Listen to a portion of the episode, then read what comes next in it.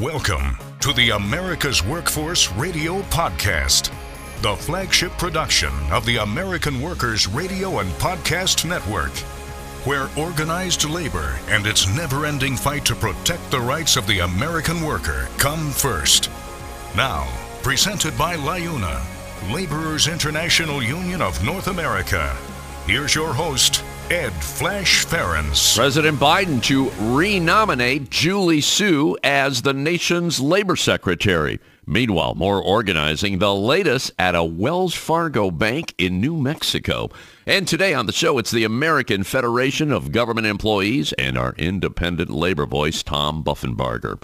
Welcome to the Tuesday, December 26th edition of America's Workforce, where we are available on at least five platforms. That includes Apple Podcasts, Google Podcasts, iHeartRadio, Spotify, and Pandora. We have two guests on the show today, and since this is the end of the year, we're going through a number of shows, some of the most downloaded shows, and replaying them for our listeners. And one of them goes back to June, June 21st, with David Cann. David is the director of organizing for one of our great sponsors, the American Federation of Government Employees, AFGE.org. And this has been a banner year of organizing for AFGE. It's been a banner year altogether. In fact, if you go to the website right now, AFGE.org, looking back, they write, we've had so many things to celebrate, whether it's organizing, representation, contract negotiations, lobbying. Our union at all levels did an amazing job empowering our members as the largest labor union representing federal and D.C. government employees, AFGE is proud to have played a major role in improving the lives of government workers. These are the people that keep our country running, especially during political turmoil and uncertainty. A new year will soon begin, and our work ensuring strong workers' rights will continue. In the meantime, Let's celebrate our victories, big and small, and continue to inspire each other as we have done for over 90 years. And some of the highlights here, TSA officers winning a historic 31% pay raise, which, by the way, is the largest in TSA history. An additional 33,000 feds will get a locality pay bump next year, thanks to the American Federation of Government Employees. Uh, let's see. Winning big on election night, the union successfully got their endorsed candidates elected left and right on November 7th. And they also scored a major victory at the Supreme Court in a case involving dual status National Guard technicians. They also started a new local in Europe. That's right. This is uh, new government employees at large local 14, which the union established earlier this year to represent federal workers who toil in Europe. A unanimous, unanimous pro-union vote among Army and Air Force Exchange Service workers. This happened at the Kaiser Lautern base in Germany. The local represent 389 workers. We're talking retail still, store workers, gas station workers, and civilian teachers in base schools.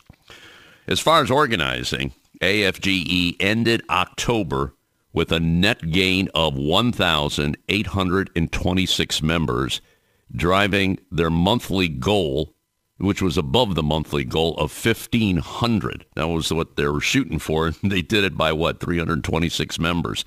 They also saw growth in every single district, with District 10 taking the lead. Now, when we talked to David, again, that was uh, back in June, despite losing 3,500 members a month due to retirement. The union is able to employ a strategy to bring in more new members than it loses. And that's exactly the strategy that works so well with the American Federation of Government Employees this year. So we're going to go back to that interview and talk about the model that they created which is bringing incredible results. Later in the show, we're going to replay an interview that I did with uh, Tommy Buffenbarger, our independent labor voice, former general president of the International Association of Machinists and Aerospace Workers. And this was uh, broadcast on uh, July 4th, Independence Day. And it's all about the story of Harley Davidson. Talk about an iconic motorcycle. That motorcycle began production in 1903 in Milwaukee, Wisconsin. For a long time, the U.S. military was the company's largest customer. Fast forward to 1981. Company had some financial problems and about 13 executives, they pulled their money together and they bought out Harley. They then met with the machinists union and Tommy was in charge back then with the local and they found a way to engage their employees while improving the standing of Harley Davidson. And that's the tease. I'm going to I'm going to let you listen to this later in the show because it is a great story of what happens when unions and management get together. Great story. And Tommy is going to share with us that story later in the show. Now, a brief look into the world of labor. The segment brought to you by Boyd Watterson Asset Management. You can find more at boydwatterson.com. President Biden will renominate acting labor secretary Julie Su in the new year as the Senate sent back hers and dozens of other nominations that they failed to pass this calendar year. Now, as we reported on this show, a Senate committee advanced acting secretary's nomination to the full chamber, but but but we had some moderate Democrats like Manchin and Kyrsten Sinema withholding their support. Now, Su previously served as the California Secretary of Labor and as Deputy Secretary to Marty Walsh, the former Labor Secretary who departed the Biden administration in March. Su has a very distinguished record as an advocate for workers' rights and would be the first Asian American member of Biden's cabinet at the secretary level if confirmed in 2024. I'll tell you, she got high marks too. You may recall some months ago they finally settled a dispute with a longshoreman. They could not get anywhere until Julie Su entered those negotiations. Soon as she got there, it was all resolved. And she got high marks for that as well. How about this one? Workers at a Wells Fargo bank branch in Albuquerque, New Mexico voted five to three to form a union. Eight members in the office, eight workers there, five to three going for the union. Now, Theirs is the first employee union at a major U.S. bank. By the way, they are affiliated with the Communication Workers of America and the workers at another location. This would be in Bethel, Alaska. They are voting in a representation election any day now. The Ninth Circuit will rehear a challenge to AB5. That's the California law that makes it difficult for gig companies to classify workers as independent contractors.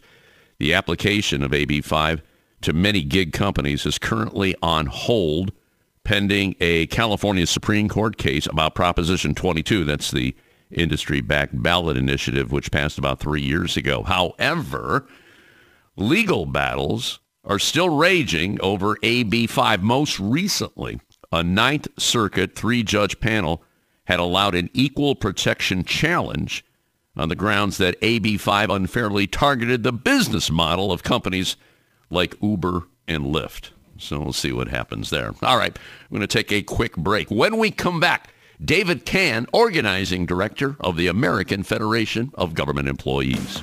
This is America's Workforce. More shows available at awfradio.com. It takes LiUNA to build North America's infrastructure.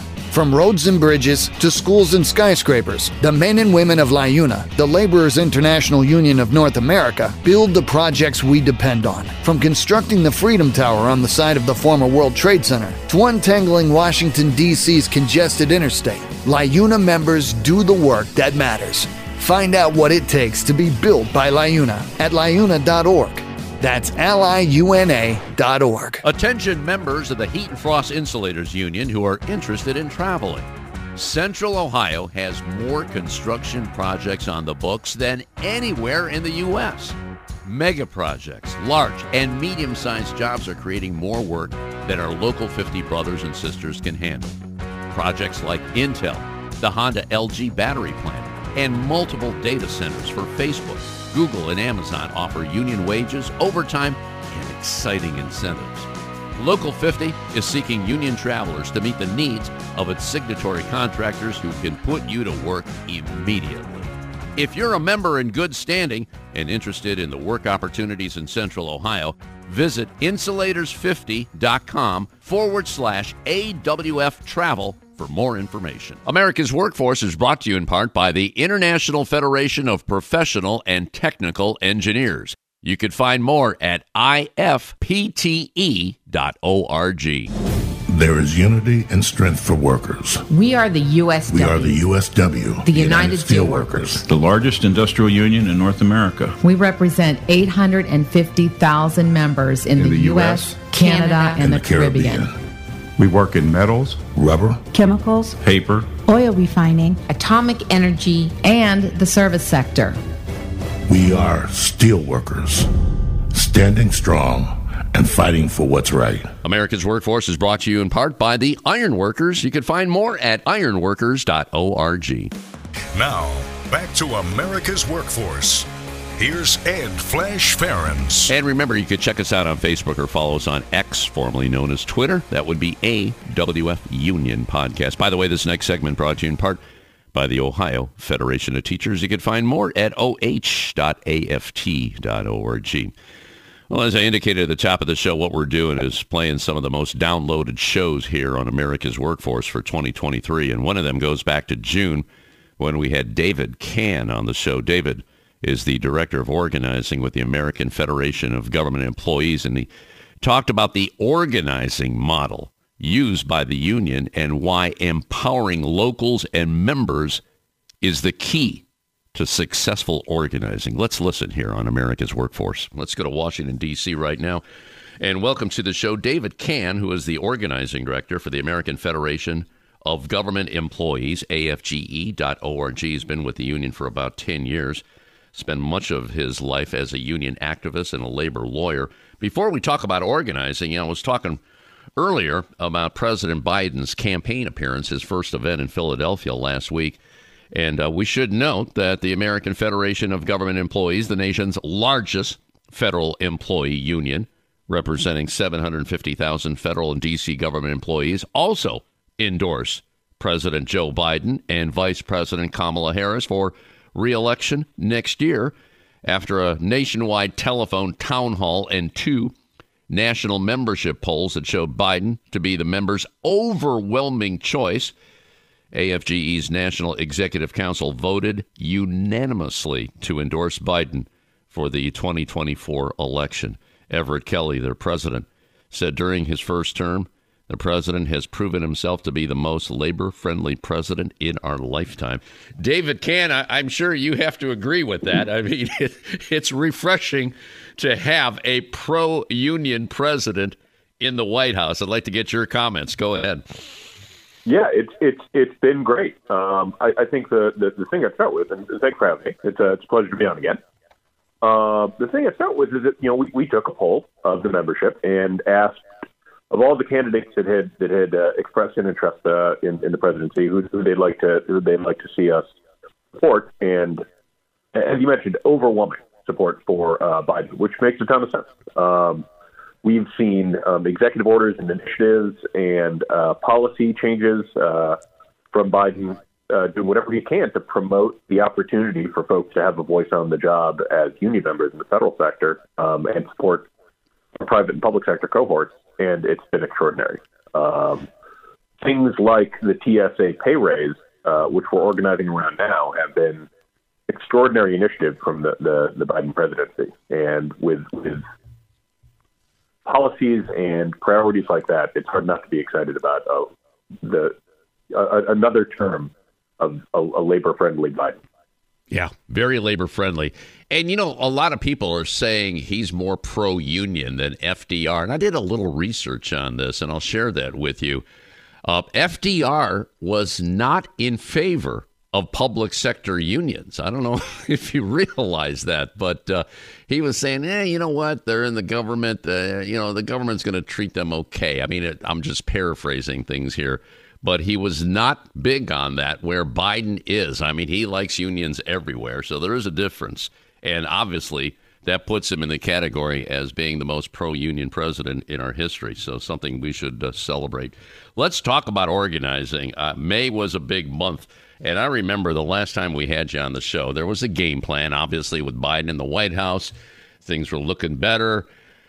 David, you got to tell me what, what you're doing here because it's, it's pretty remarkable. Maybe you can uh, share with our listeners what's going on in the American Federation of Government Employees. Well, thanks for asking. I'm pleased to say that May was the best month for growth that the American Federation of Government Employees has had in eight years. Um, and the key behind that has been, I'm pleased to say, a mobilized membership. Um, we have had extraordinary growth over the past year and that's a result of members talking to members. Um, our, our uh, the, the, foundation of our plan to, to grow has been having one-on-one conversations uh, with members talking to each other and members of organizing committees talking to each other about the issues that folks care about, so that they can get involved to resolve the issues that, that matter to them. Um, we've t- we've talked a lot in our union about the difference between recruitment and organizing, and as we understand it, when when you ask people to join a union because of the great benefits or because of the job protections, um, what you're doing is you're asking people to join as a transaction. They pay dues, and in return, the union protects them.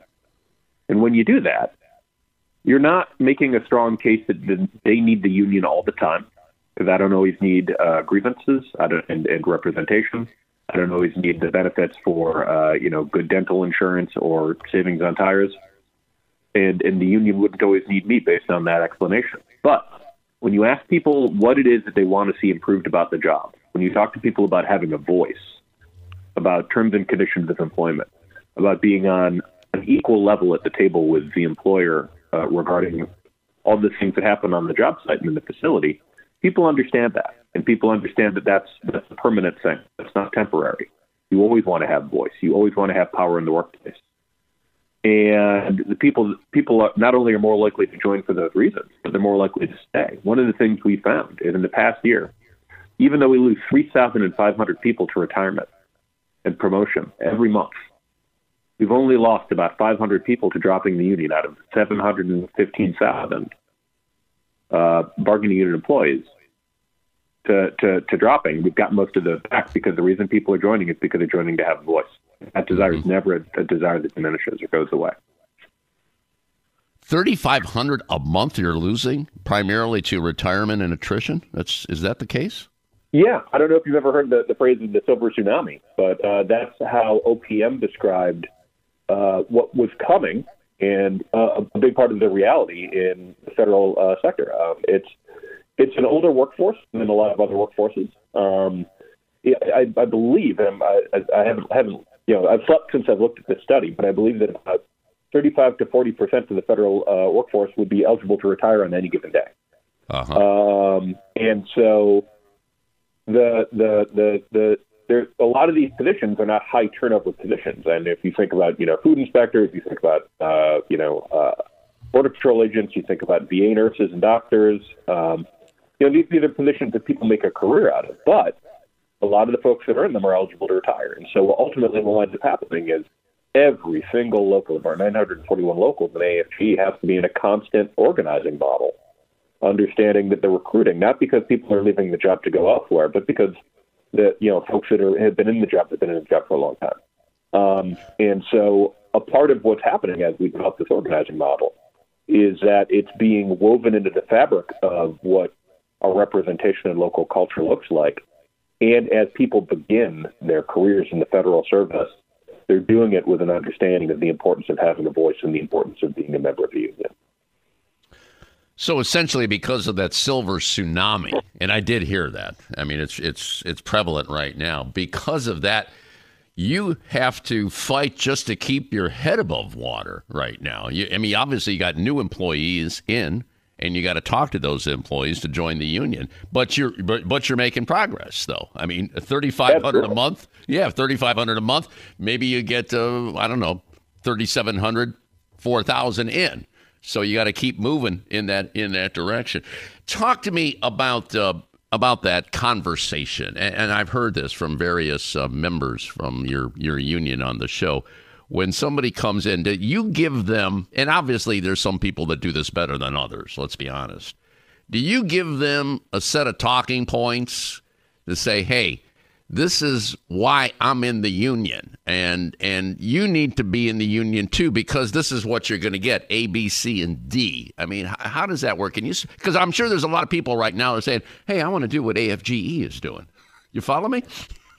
Absolutely. And, and, and it's it's so interesting that you asked it the way you did because I would argue that what the organizing conversation looks like is the same no matter what sector you're in and no matter what industry you're in.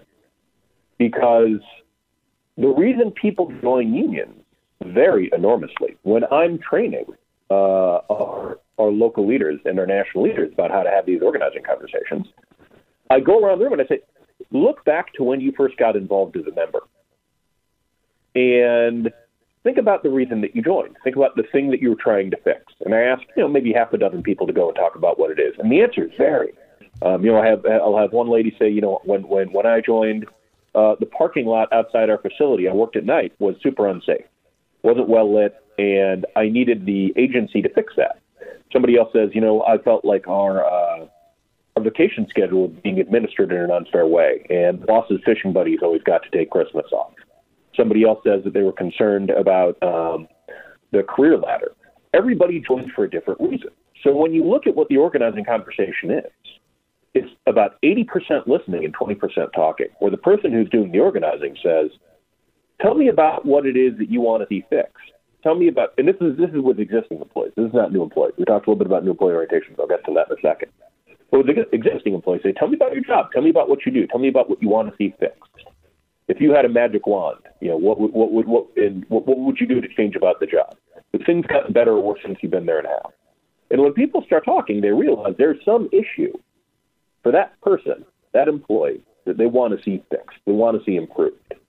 And you know, it's not really possible to go to work every day with that that that grievance, that that upset, that that thing that's bringing you down at top of mind. But it it, it lives in it lives in your belly, lives in your it it it it, it, it it's a constant irritant. You know, maybe it's it's the thing that makes your uh, whatever your Sunday is, whether it's Sunday or not. Your Sunday's a little bit grayer because you have to go back into the job. But the organizer's job is to identify that issue and bring it to the forefront, polish it off, and show it to the worker and say, You've been pushing this down every day. But this is a thing that you need to see fixed. You're telling me about how intolerable it makes your job, about how it affects your family, about how it affects your life. We're having this conversation now. So at the end of this conversation, you're going to make a decision. Either way, you're going to make a decision to continue living with it, to join your coworkers, and to try to fix it. You know, so what decision do you want to make? And, and, and the understanding at the end of this conversation is that being a union member is not a passive decision; it's an active decision. You're involved. You're having right. a voice. You're get you're, you're you're making a change. And when people understand, when people are looking at the thing they want to see fixed, they can't say no to having a voice. They can't say no to getting involved. And then at that point, the organizing conversation becomes an activism conversation. It becomes an engagement conversation. It's not just about joining, it's about how people can get plugged in and begin addressing the thing they care about and what's exciting about that. It doesn't just make the union stronger from a membership perspective, just based on pure numbers. It means you have more people that have their, you know, uh, shoulder to the wheel and are, are, are, pushing, and it makes you stronger for representation, makes you stronger for mobilization, makes you stronger when it comes to, to legislative initiatives, because everybody cares about something different, and everybody that you talk to and have that conversation with is going to be involved. Mm-hmm. And so the, the conversation winds up having the format of listening to the issue that the person cares about and presenting it to them as a decision about how to fix it. And that's true in the federal sector, that's true in the public sector, that's true in the private sector. Whether you're talking to people in healthcare, construction, the hospitality industry, the conversation is the same for absolutely everybody. And we represent right. 70 agencies. We represent people that uh, you know ride horses at the border. We represent people that are nuclear sci- you know, nuclear scientists. We represent people that inspect uh, poultry. We represent almost any job you can imagine, from from from law enforcement to deep sea divers. And uh, the conversation winds up being about what each individual federal worker wants to see changed in the workplace and how they can get involved as a member to, to address it. David Cann, Director of Organizing with the American Federation of Government Employees. We'll continue with him in the next segment later in the show. Our independent labor voice, Tom Buffenbarger, on the story of Harley Davidson. Back in a few. This is America's Workforce. It takes LIUNA to power North America with affordable energy. The men and women of LIUNA, the Laborers International Union of North America, have the skills needed to build and maintain oil, natural gas, nuclear, solar, and wind projects that are shaping America's energy future. From new energy tech to retrofitted facilities, LIUNA members do it all. Find out what it takes to be powered by LIUNA at liuna.org. That's L I U N A dot org. The Ironworkers Great Lakes District Council, consisting of eight ironworker local unions in West Virginia, Pennsylvania, Ohio, and Michigan. We build the skylines and bridges along the Great Lakes. With more work than ever before, the Great Lakes District Council is actively searching out the next great ironworker. Whether it's building the next Intel plant or constructing a bridge to safely connect our great cities along the lake. So join the Ironworkers Great Lakes District Council today. Find out how and learn more about the council by visiting iwdistrictcouncil.com. America's Workforce is brought to you in part by the United Auto Workers. Find more at uaw.org. America's Workforce appreciates our sponsor, the Columbus Central Ohio Building and Construction Trades Council, who represents more than 18,000 workers from 19 affiliated local unions and district councils. America's Workforce is brought to you in part by the International Brotherhood of Teamsters, where you can find more at teamster.org. America's Workforce Radio is sponsored in part by the International Union of Painters and Allied Trades, District Council 6, representing painters, glazers, drywall finishers, and sign and display industry workers. They remind you that belonging to a union is your right as an American. America's Workforce is brought to you in part by the Communication Workers of America. You can find more at cwa-union.org. This segment of America's Workforce is brought to you by Survey and Ballot Systems. SBS has been providing unions with secure and flexible election options for over 30 years. Visit surveyandballotsystems.com to learn more. America's Workforce is brought to you in part by the United Steelworkers. You can find more at usw.org.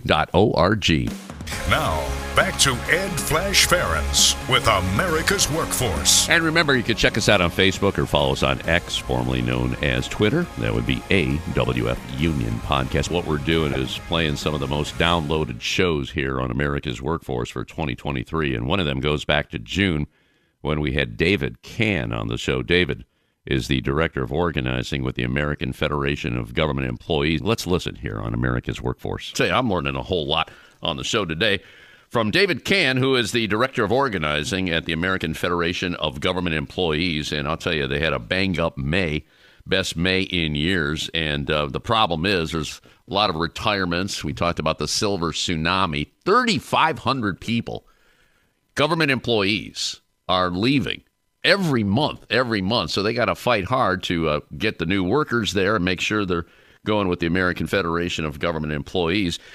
David, I saw this story on the uh, on the website. Uh, Millennium Challenge Corporation, and this was one of your locals, 1444, and this uh, this is an independent government international development agency. And, and you, you to your point, you know everybody's got different issues. In this case, it was telework because they deal. These are uh, these are uh, procurement professionals, project managers. I mean, economists, engineers, you name it they deal with countries around the entire world. So, okay, you're working nine to five, and you're dealing. Uh, uh the article points out dealing with somebody in Mongolia. Well, guess what? There's a 12-hour time difference. We can't do that during nine to five. We got we got to we got to be flexible here. Uh, can you speak to that? Because the telework, uh, you know, during the pandemic, I know there was a tug of war going on with that. But can you speak to that as one of the issues that that need to be worked out with the union? Absolutely. Um, and and I'm, I'm glad you brought up that particular campaign. One of the initiatives that we've had is to empower our locals and our districts to begin doing organizing on their own so that we can teach people. And, you know, that's, that's what unions are all about, is empowering every individual to have the power to do all, all the things that the union does to, to engage in these organizing campaigns. So I'd like to give special recognition to the local and to District 14 for that effort. Uh, not without our support, of course. We we we we, we lended a hand, but it was, it was it was their initiative that made a difference. And you're right to say that it hinges on telework. One of the things that's really interesting is in the federal government, we have something called the Telework Enhancement Act of 2010. It says that every agency has an obligation not just to have as robust a telework plan as possible to decrease uh, the the footprint of the federal government in regards to the space that they're paying for, um, but to increase productivity and to have a plan to expand it year after year. And so during the previous administration under Trump, uh, many agencies didn't abide by that. And as different agencies were looking at what returning to the facilities would look like during uh, the um, return to work after the as the pandemic had abated, they've had a lot of questions about what that means. And the answer is, as we understand it, this is one of the reasons you want to have a union. Uh, you know, 715,000 uh, federal workers and, and, and the staff that supports them by your side. We understand that if your productivity as an agency has increased or hasn't hasn't diminished under expanded telework, there's no reason to shrink that. And mm-hmm. if your work speaks to it in the way that the Millennium Challenge Corporation does, it's something you got to have. Um, so we were able to talk to folks, find out the issues about them, and when it's telework, be able to assure not only that um, there's a great argument to be made at the bargaining table and if need be in the courts about preserving it, uh, but that's a bargaining issue. It's an issue that uh, workers have a voice in. And that campaign also was an opportunity to do something we've been doing a lot of lately, which is organizing remote workers and telework workers. Um, a lot of times we talk to people who are in the work site or talk to you know talk to talk to people in the facilities but in this case, you know, we're talking to folks who are, who are working remotely. And we've done a lot as organizers to figure out excellent, uh, excellent tools and resources to do that, uh, whether it be phone centers, uh, visiting people at their homes, um, sending people direct texts, and most importantly, having coworkers talk to each other. Oh, and my, my, my daughter would like to say hello to uh, some of the, the, the union folks on, on the uh, on the show, if you don't mind. Okay. and how old is she? Uh, seven years old. Seven years old. Okay. God bless her. I talk about folks having a voice. I'd include her, of course. there you go. Start them young. union voice. Get them going there. I love exactly. that. We're speaking with David Cann, who is the Director of Organizing for the American Federation of Government Employees. And to your point on uh, the Millennium Challenge Corporation, it seems to me that there, everybody's got a breaking point. In, in that case, I was reading the story, which is posted on the website, afge.org. The 10% of the workforce said that they were going to quit if they didn't, uh, you know, get their demands. Another 50% were considering resigning within the next year. Uh, and I'm hearing horror stories coming out of Amazon. I mean, you're you're hearing about worker unrest. The Teamsters are upset at UPS because they didn't get. And now, if they say they're going to walk and they're already threatening to do that, that's getting the company's attention. Have you noticed we're seeing a lot of that right now, David, as as director of organizing? There's there's there's a bit of unrest and people are being probably a little more vocal than in years past. What's what's your reaction to that? Yeah, I, I, I think that's right. And I think there's a couple of factors. I think one is in recent years, we've seen high profile, effective workplace actions around the country. Um, we saw teacher strikes in deep red states um, work. We've seen uh, enormous organizing campaigns in sectors that are traditionally not not densely organized be effective, and we've seen people begin to understand that labor is a powerful force um, in, in in coming on the heels of I'd say decades where that hasn't hadn't been what has been understood to be the case. And on top of that, we had the pandemic where folks who were, uh, you know, uh, essential workers were, were out grinding um, and seeing that, you know, bosses didn't su- sufficiently value them and their contribution. And so there's been a, there's a cultural reckoning with the inequity between uh, management and workers that everybody is uh, everybody's party to, and it's exciting to get to be a part of the organizing effort and help bring people into the movement and give them a voice. Um, and it's as you said, it's, it's Amazon, it's uh, it's it's the federal sector. It's uh, I'm sure it's UAW as you mentioned. It's it's very exciting. And um, I, if if I can, I would say AFGE was thrilled to send a dozen organizers to assist with the organizing campaign in Bessemer. Um, because when I describe the initiative, and I'm sure anybody else would, it's something that's going on across the House of Labor and mm-hmm. we're all pleased to be a part of it. And um, the American Federation of Government uh, Employees realizes that it, it stands shoulder to shoulder with dozens of other, other unions and making a difference in the lives of American workers. We're all in this boat together. All right, my brother. You take care. Thank you. I'll let you get back to your daughter. There it sounds like she's she's got a couple of demands on you. So you take care of her. Yeah, she's well. You know, yeah, we, we raise them vocal. I love that. Okay, my brother. You take care. Let's talk down the road. Keep doing what you're doing. Okay. Thank you. Appreciate it. So that was our interview with David Cann, David, Director of Organizing for the American Federation of Government Employees. Now, that was uh, broadcast and podcast back in June. And uh, they had a lot of retirements, but they've been able to counter those retirements with all the organizing. And altogether, wrapping up 2023, a 5% increase in membership as a result of the organizing by a giant union and one of our great sponsors, afge.org. All right, we're going to take a quick break. When we come back, the story of Harley Davidson and how the machinists saved them. That story coming up next. You're listening to America's Workforce with Ed Flash Ferenc.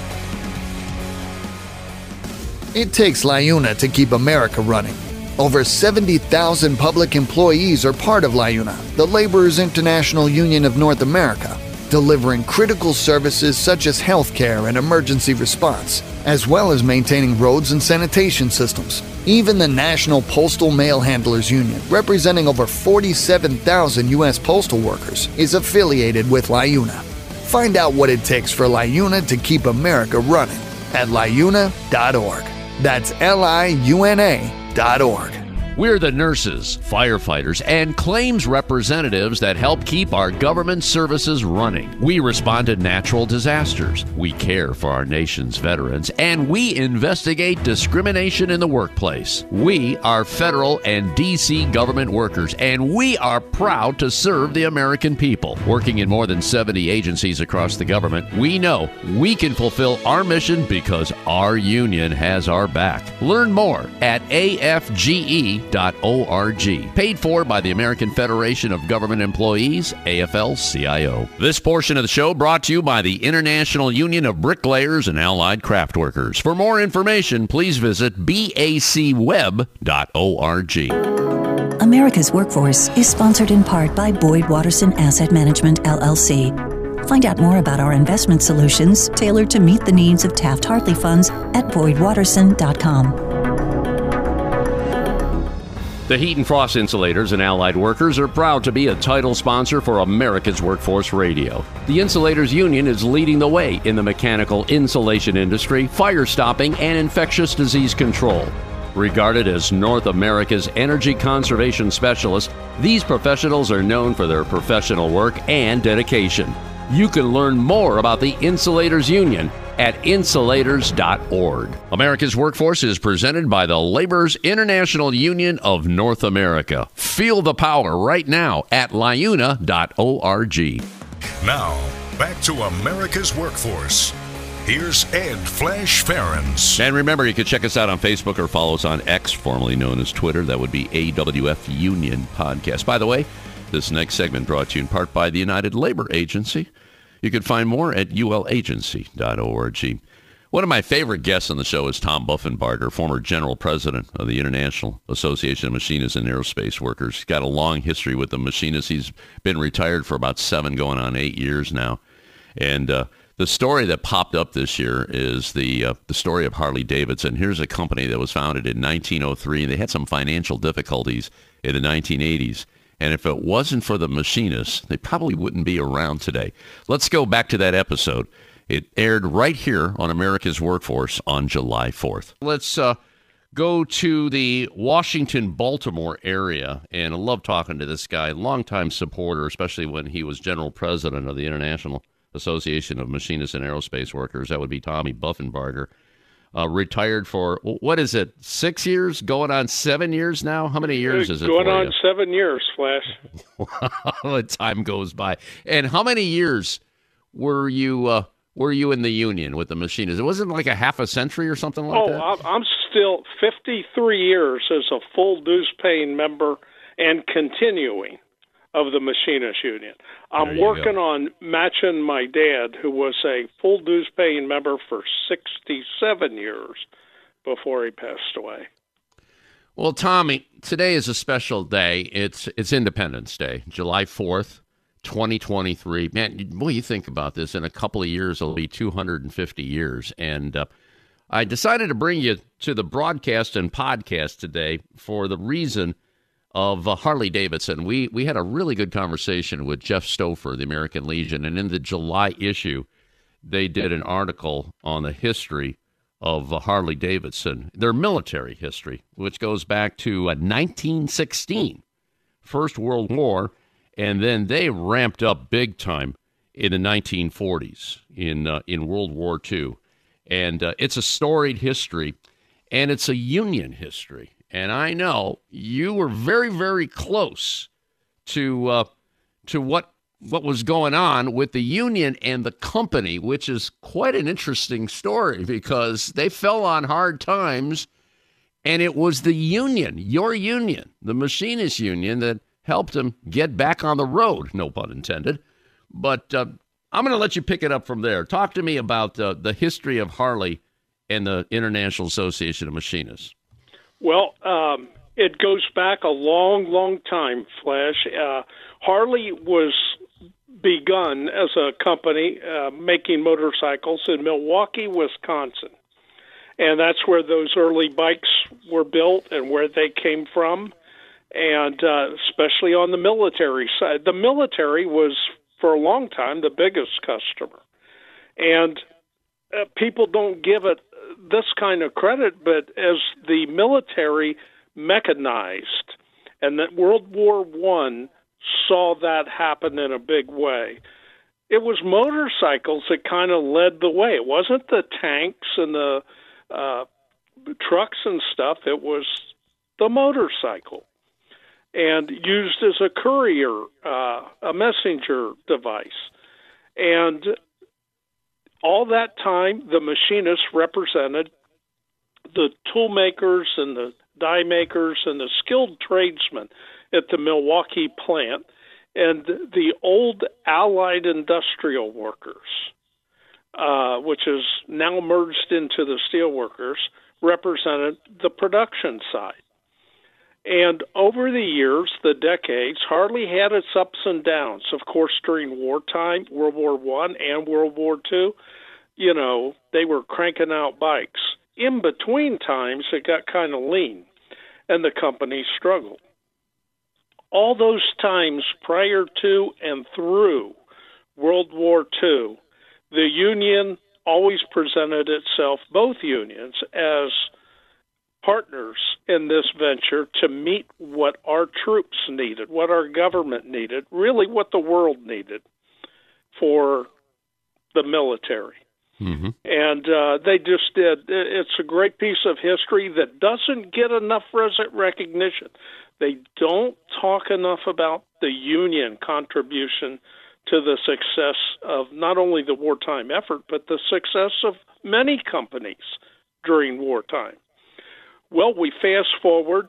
It's after World War II. A lot of bikes were used in Europe and in Asia, and uh, a lot of GIs came home and who rode those bikes and uh, thought they'd like to uh, continue that experience. And besides picking up surplus bikes, which there weren't a lot of because they were left wherever we they ran out of gas or the soldier got off of them. But they uh, the interest started to really grow exponentially among the public for this thing called the motorcycle. So you had several companies, Indian, Harley Davidson, uh, other American manufacturers, and uh, they were competing, and it was tough to sell to the American public. Harley expanded by uh, building a plant. It was actually an old bomb making plant in York, Pennsylvania. And that's a plant the Machinist Union uh, represents alone. It's uh, many thousands of members work there today, and uh, that's where they they assemble the motorcycles. Motors are now made in Milwaukee. Motorcycles are put together and sold from York, Pennsylvania. The uh, struggles continued. It was owned in those years after World War II by a company called AMF, American Manufacturing and Foundry Company. They're better known to the listeners as the people who make Brunswick sporting goods, uh, bowling balls, bowling pins, bowling alleys, and other assorted material. And they picked up Harley, and it was just kind of like an item they could bleed and drain cash from. Oh. They let the quality go down, the reputation suffered, and it looked like Harley Davidson was going to be going out of business. And at that time, and we're talking the early 80s now, 13 guys who were executives of AMF who worked for Harley Davidson said, you know, we can't, this is an iconic American brand. People knew that name, especially from the World War II era. And they pulled their resources. They mortgaged their homes, their cars, the dog, everything they could to raise money to buy out Harley Davidson in a leveraged buyout from AMF. So they raised about $80 million. Wow. And brought this company under their control. And they were some great guys. They believed in the product, they believed in the name and the brand of Harley Davidson, they believed in the employees. They just needed what they believed better management, and they were dedicated to that proposition. So they spent the first few years keeping the name alive, borrowing even more money, trying to figure out how to really set Harley on fire. And they had a couple false starts, and finally one day, several of these guys, a guy named Vaughn Beals, who led the buyout, a guy named uh, Rich Teerlink, who was the chief financial officer, and a guy named Jeff Bleustein, who was an engineer, uh, and a guy named Willie G. Davidson, the grandson of the founder. Oh, there you go. Says we need we need to engage the employees more. That's we've been to Japan to see what they do. We've been to Europe to see how they do it. The competitor motorcycle manufacturers, and they actually called at the time my uh, the president I was the assistant to, Bill Winpisinger, and says we'd like to meet with whoever you send, and we want to sit down and figure out how we can make the union, the employees, a partner in keeping Harley Davidson alive.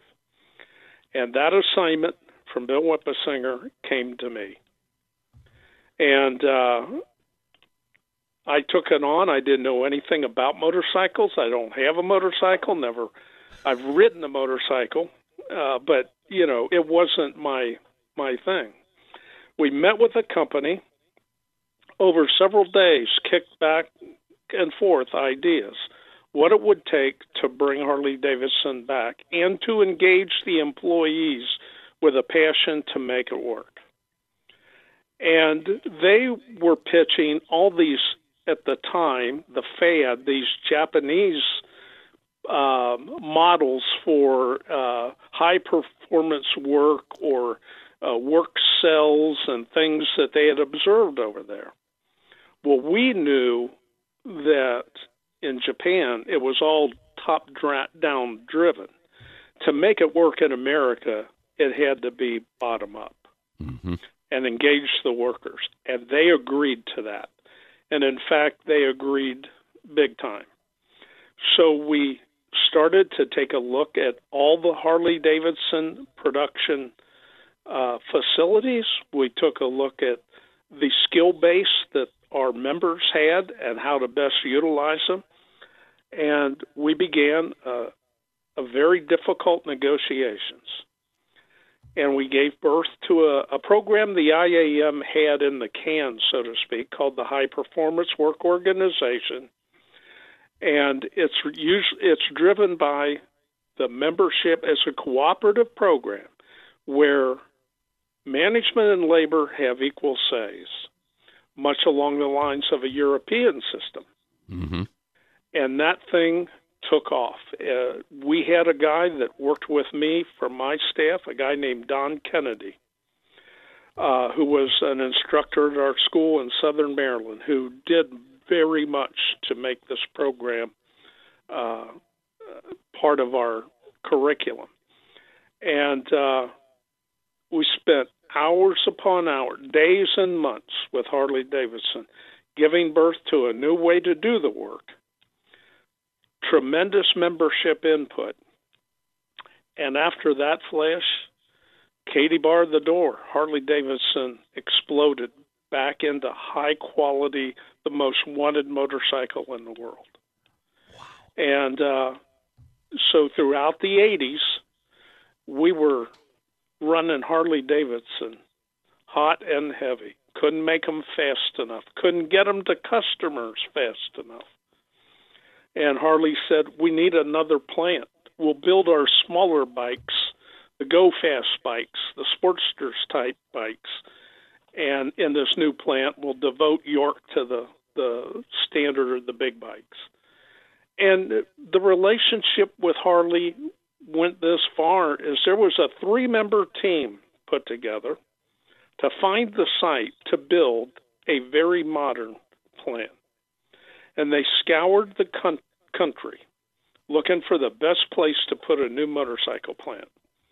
And it was a rep from the union, from the machinist, one from the steelworkers, and a company rep, a management representative. And it was going to take two out of the three this is how much this program was trusted. Two out of the three, a majority vote, to dis- make the final decision where the plant goes. Fortunately, all three of them agreed Kansas City would be the spot. So we built a brand new state of the art plant in Kansas City. And uh, it was, those were great days to see an iconic American manufacturer open a brand new plant in a city that uh, very much welcomed it and uh, would employ several thousand people there as well. And life was, uh, though competition was tough because all the protective tariffs that had been in place for a few years were gone, and we were going to have to go toe to toe with the Japanese uh, motorcycle makers and the European makers. Uh, we were ready to do it and did it wonderfully. Harley Davidson eh, couldn't provide European and Asian markets fast enough. That was the bike to have. Yep. Well, all throughout this program, the company was going to need to raise more money to do all these things. And the banks were being very tough. Harley decided we're going to take the company public because it belonged to 13 guys. Mm-hmm.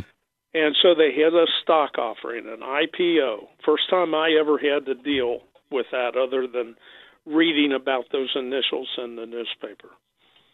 And uh, Flash, our members and the steelworker members who worked in the company were going to be able to buy stock in their employer. And this was a new concept that we had to train them on, prepare them for, and uh, they bought in. After it's all said and done, we ended up with union members who became very, very wealthy because they were in early on Harley Davidson sure. ownership and as stockholders. Tommy, this is a great story to share with our listeners, and it's a story that needs to be told. I'm sure it's been told in various circles over the years, but not the way you have told it to our listeners here on America's Workforce. So I thank you so much for joining us. Tom Buffenbarger, our independent labor voice, former General President of the International Association of Machinists and Aerospace Workers. Some of the best shows of 2023. Coming up tomorrow, we're going to check in with Pete Almini on behalf of the Heat and Frost Insulators and Terry O'Sullivan, President Emeritus of Labor's International. Until then, all of you have a safe and wonderful day. That concludes another episode of the America's Workforce Radio Podcast. Thanks for listening, and be sure to subscribe so you never miss a show. America's Workforce is a production of Labor Tools and BMA Media Group. Find out more information online at labortools.com.